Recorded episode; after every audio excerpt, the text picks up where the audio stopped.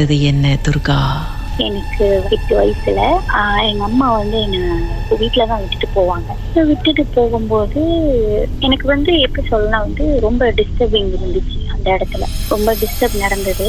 எங்க அக்கா எல்லாமே வந்து வெளியே ஆன பிறகு நான் ஒண்டி தான் இந்த வீட்டுல ஒண்டி இருக்கும்போது கிளாஸ் எல்லாமே என்னை விட்டு அடிச்சு லைக் எப்படி சொல்றதுன்னா எனக்கு செய்வனை செஞ்சுட்டாங்க. ம்ஹும். அவ மகளுக்கும் எனக்கும் வந்து ஒரு மிஸ் அண்டர்ஸ்டாண்டிங் நடந்துச்சு ஆனா வந்து அந்த இடத்துல வந்து என் மேல தப்பு இல்லை. நான் தப்பு இல்லைன்னு சொல்லி அவங்களோட மதெல்லாம் வந்து என்ன ஸ்கூல்ல இது பண்ணி நான் பரீட்சையே எழுந்தக்கூடாது எல்லாம் பண்ணி செய்வனை பார்த்த இடத்துல அழகா சொல்லிட்டு அவங்களுக்கு பண்ணியிருக்காங்க. இத்தனைக்கும் அந்த பக்கத்து வீடு தான். அதுக்கப்புறம் எங்க அக்கா வந்து கடைக்கு நான் போயிட்டு வரேன் அது இருக்கா வீட்லயே இரு சரி காட்டு. என்ன கொஞ்ச நேரத்துல சம்மதமேல ஒரு உருவமா என்ன அடிச்சு. உடம்புலயே காயம் வந்து கீரல் முதுவெல்லாம் கீரல் தொட முது கை கால் எல்லாமே கீரலா ஆகுன பிறகு நான் என் அம்மாட்ட சொன்னேன் அம்மா ஏதோ வந்து என்ன வந்து அடுக்கி அந்த உருவத்தை. பார்க்க முடிஞ்சதா? ஆ எஸ் நான் பார்த்தேன். அந்த உருவத்தை வந்து கண்ணாலேயே நான் பார்த்தேன். எப்படி இருந்துச்சு சொல்லுவாங்க. ஸோ அந்த உருவத்தை வந்து கண்ணாலே நான் பார்த்தேன். சார் ஏன்னா அந்த இடத்துல நான் விட்டு சொன்ன ஒரு சின்ன நீ யாரு? கிட்ட எனக்கு அந்த செய்வன கிட்ட ஒரு செவன் இயர்ஸ் உங்களுக்கு தெரியுமா? நான் யூபிஎஸ்ஆர் கூட நான் எழுந்தல. யூபிஎஸ்ஆர் எழுத முடியல. இடையில வர பரீட்சைல எதுவுமே எழுத முடியல. ஸ்கூலுக்கே வரக்கூடாதுன்னு சொல்லி என்னை செஞ்சு வச்சுட்டாளுங்க. அவ தான் ஏறணும். பிகாஸ் வந்து அந்த ஸ்கூல்ல வந்து ஒரு ம- எப்படி சொல்றதுன்னா வந்து பெருமைக்கு சொல்லக்கூடணும்னு இது இல்லை.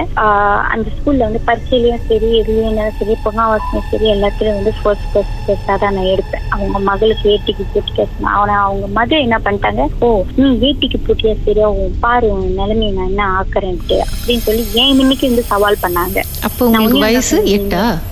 எட்டு.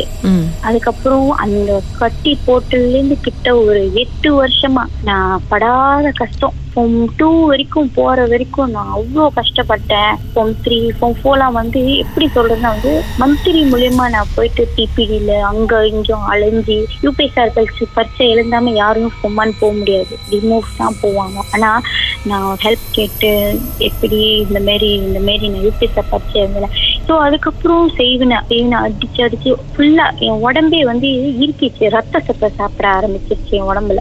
அப்போ பார்த்த இடத்துல எல்லாம் வந்து சொன்னாங்க ஆனா அதுக்கப்புறம் வீட்டுல எங்க அம்மாலாம் விட்டுட்டு போகும்போது என்னை போட்டு அடிக்க சொல்லுவேன். எங்க அம்மா கிட்ட பாருங்க அம்மா ஆனா எங்க அம்மா கண்ணுக்கு வந்து தெரியாது.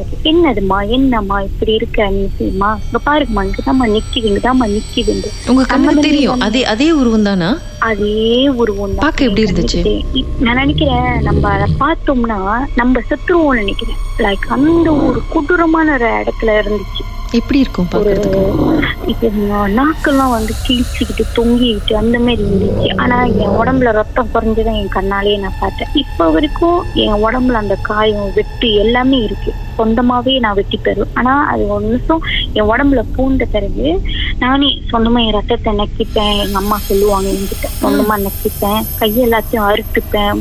காலு கை கால் எல்லாத்தையும் சொந்தமாவே அறுத்துப்பேன். இன்ன வரைக்கும் எங்க அம்மா சொல்லுவாங்க உன் உடம்புல இந்த மாதிரி இருந்தது. உங்களுக்கு தெரியுமா? நீங்க தான் பண்றீங்க அப்படின்னு தெரியுமா?